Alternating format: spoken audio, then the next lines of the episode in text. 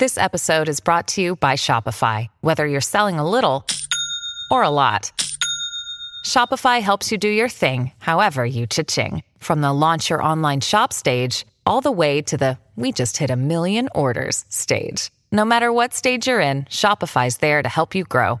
Sign up for a $1 per month trial period at shopify.com slash special offer, all lowercase. That's shopify.com slash special offer. Be picky, just be happy with this quick, yeah.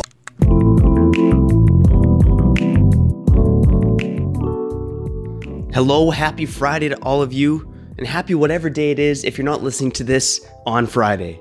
I'm Trevor Beggs. You're listening to The Quickie, part of, yes, yes, you know what I'm going to say, the Nucks Misconduct Network. With four shows on the network, Powered the Purell, Silky and Filthy, Sipping on a 40, and of course this, The Quickie. Now, first and foremost, here's what I got to say this morning. Thank you, Elliotte Friedman. Thank you.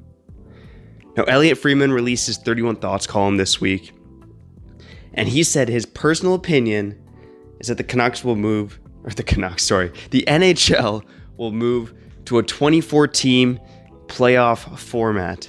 Now, this is something I suggested when this pandemic first struck. Kyle and I chatted about it on Silky and Filthy, and we went back and forth a little bit.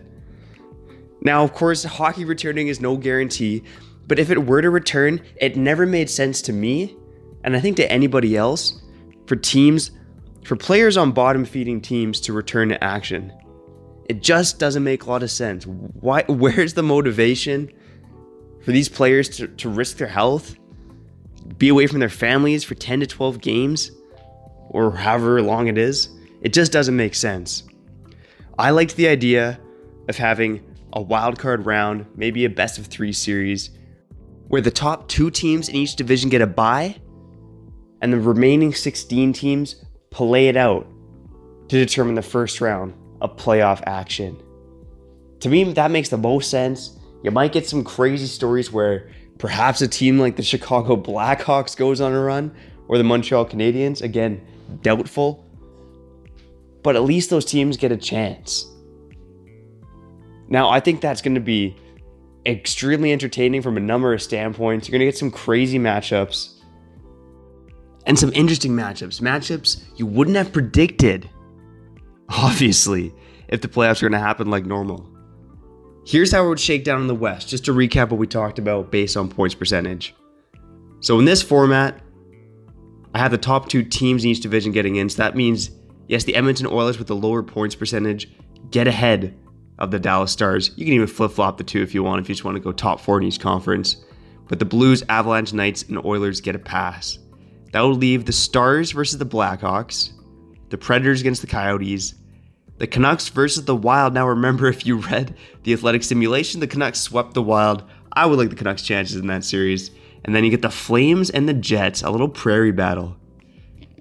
Over in the Eastern Conference, you have the Bruins, Lightning, Capitals, and Flyers all getting their byes. And then you have the Penguins versus the Canadiens, the Hurricanes and the Rangers. Now, that is a matchup I would absolutely love to see. The Rangers and the Hurricanes, honestly, have been two of my favorite teams to watch this season.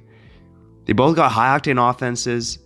They give up a bit. The, the Rangers more than the than the Hurricanes, obviously, but just two young, fast, exciting hockey teams. That would be a hell of a series. Then you have the Islanders and the Panthers, and the Maple Leafs and the Blue Jackets. Again, some interesting matchups here. That's how I'd like to see it play out personally. I think that's what is going to happen. I think that's what the NHL should do if there's a return to hockey at all. And of course, from a Canucks standpoint, why wouldn't you want to play the Wild in round one? That's a great matchup for the Canucks. A faster, younger, more skilled Canucks team against the Minnesota Wild. Sign me up. Sign me up. Just want to thank everybody once again for listening to the Quickie, for tuning in here to the Nucks Misconduct Podcast Network. Proud of the work that's coming out. Go check out the website. We have our roundtable up this morning. We also have Nick Bondi's piece on Canucks prospects who never made it and his favorites from that list. Taylor Ellington, Cody Hodgson, anyone? Go check it out on uh, nucksmisconduct.com. Thanks again for listening to the Quickie. Stay safe, stay healthy, go enjoy the sunshine, and we'll catch you next week. We'll be back. You know it. You know we'll be back.